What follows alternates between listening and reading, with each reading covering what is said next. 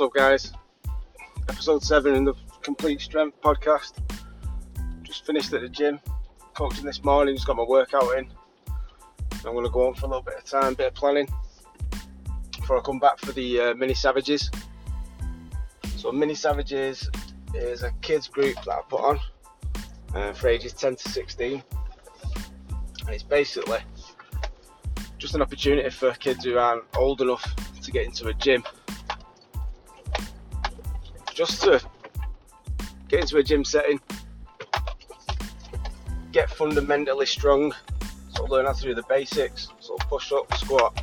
Basically, the, what we cover is every session or every week over the set over the week we cover a push, pull, um, a jump, throw, a sprint, and a carry. So really fundamental stuff. Um, kids that are coming are loving it Oh, all showing really, really showing bounds of improvement. And hopefully, this, the only reason I wanted to do it is because just to give them a, a good start in life how to use the gym equipment correctly. So when they start getting older and maybe going to gyms on their own like we all did, like I did when I was a kid getting into like really private rundown gyms when I was like 12, 13, 14, just throwing some weights around. Get, and then, obviously not doing it the same way that I did, where you see all the big guys lifting huge, huge amounts of weights. You think, well, I can do that. So you end up throwing tons and tons of weight, which seem okay at the time, don't really get injured, but they do catch up on you as you get older. So it's just how to how to plan training, learning how to work hard without working stupid. That's the main that's the main point of it all. So those mini savages sessions are every Tuesday and every Friday at the moment. Um, looking at having there is a third day, but I think that's going to be dropping soon. Um, but yeah, at the moment, but for the future, it's going to be every every Tuesday and Friday, possibly a Sunday morning. That might be coming up soon. Um, so yeah, that's that's moving forward from that. That's every so on a, on a Tuesday and a Friday, it's half past four till quarter past five. So it's a 45 minute session. Prices are four pound per child, so it's, it's fairly cheap. Um, looking at doing a bit, but I'm going to look at revamping things for the new year. So I've not mentioned it before or anywhere else, not on Instagram or anything like that. But for December, it's going to be a free month of training for everyone that wants to do mini savages. So if you have a child that's between 10 and 16 years old and you want to get into training, or you just want to try something new that I've not tried before, um, but yeah, please feel free to drop me a message and get, bring them down here. So I can I can hold about 10 kids in the gym. Um, and anything more than that, then looking at crowd control really. So 10 kids comfortably, where we can get some work done. Um, so yeah, get your name down nice and early because I've already got people in there, so obviously those they'll get preferential places. So they'll be they'll get the first digs. So yeah, if if it's interested in doing it's every Tuesday, every Friday. Will be at at some point. Will be on Sunday as well. Uh, I've not properly announced those Sunday sessions yet though. Right, so that's that done. Uh, what I wanted to talk about in this podcast really was talking about um, how do you know if you're pushing hard enough in a gym session? So the things like RPE, rates of perceived exertion, and RIR, which are reps in reserve, they're used quite a lot and quite effectively in a gym setting. So you can so a bit of a, an internal marker as to how hard you're pushing in the gym, how much effort you're putting in. Um, but like every system, it's only good if you know how to use it properly. Uh, sometimes you can get be a little bit misled of what you can actually, what work or what power output, what strength output, what kind of work output you can put into a gym session. You can you can kind of talk yourself out of it, um, especially on days you're not feeling too great. So, especially new trainers, so people who have been training maybe yeah, less than a year.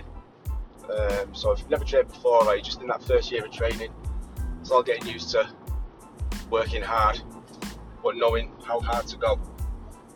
So I've only I've only thinking of this because I read a study uh, this morning actually.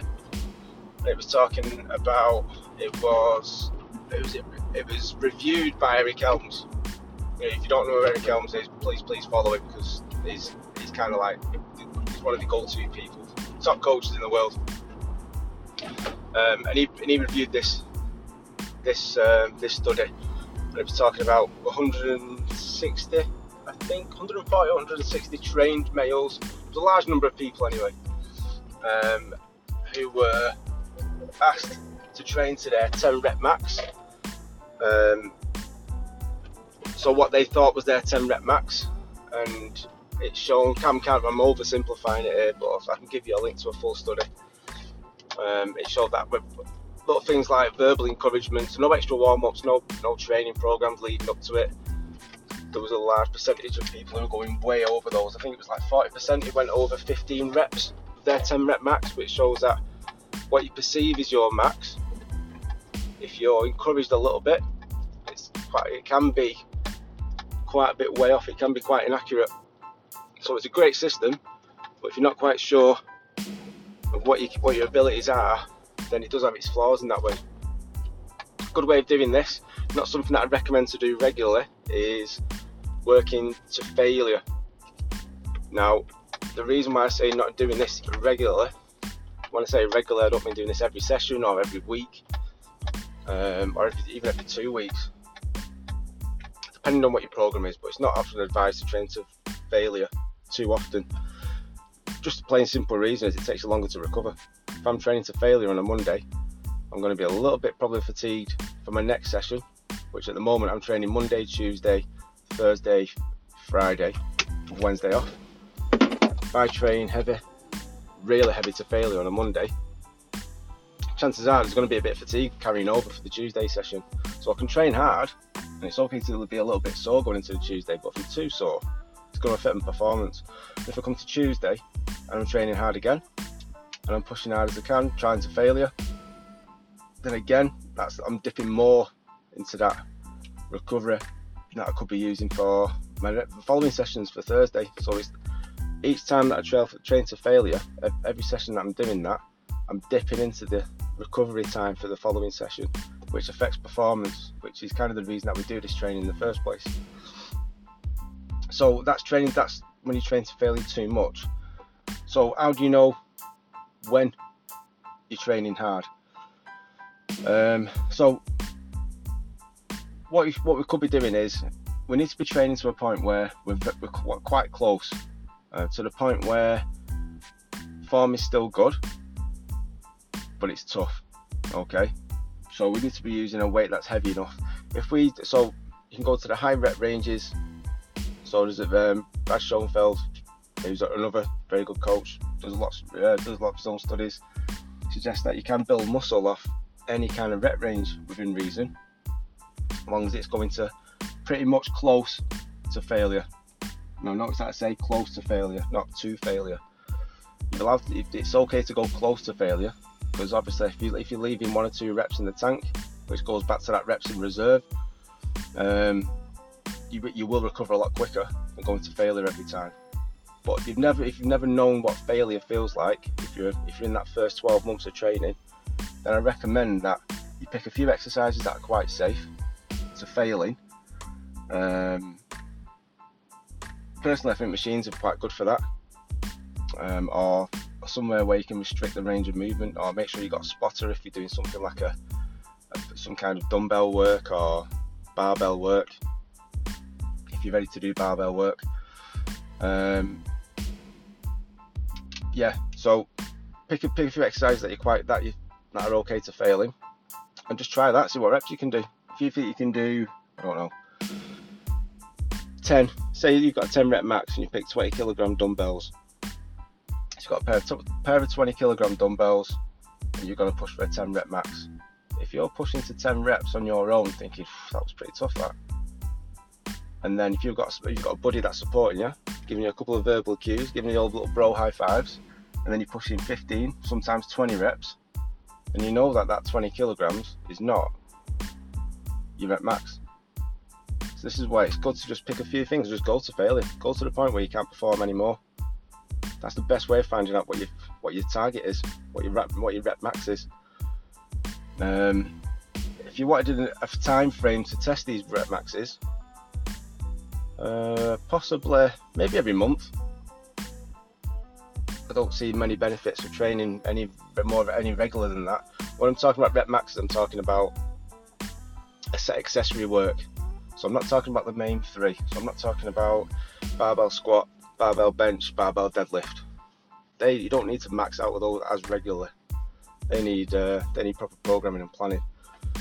But accessory work, if you've never done that before, you, don't know what failure feels like, then I suggest you need to hit it a couple of times just so you get an idea.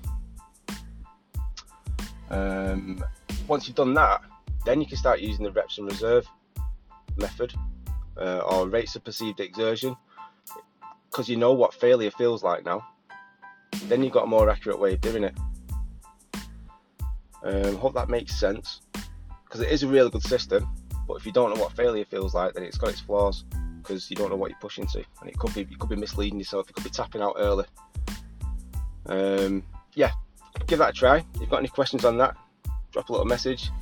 Uh, what's coming up? Deadlift shop. I'll keep saying this every session, but every uh, podcast.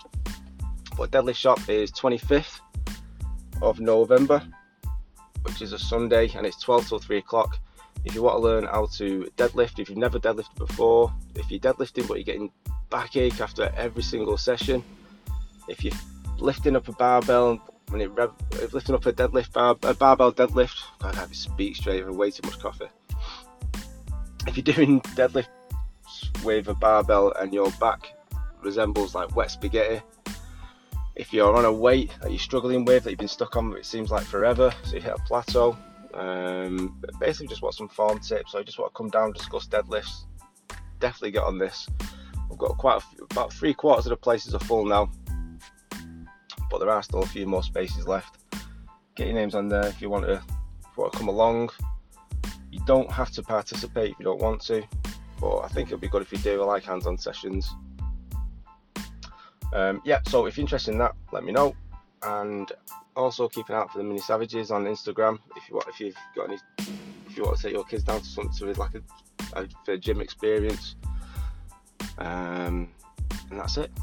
That's it home from work. I'm gonna eat now because I'm not eating Yeah, It's like two o'clock. I'm not anything to eat yet, so I'm gonna have something. because I'm really, really hungry. Take it easy, guys, and I'll speak to you next time.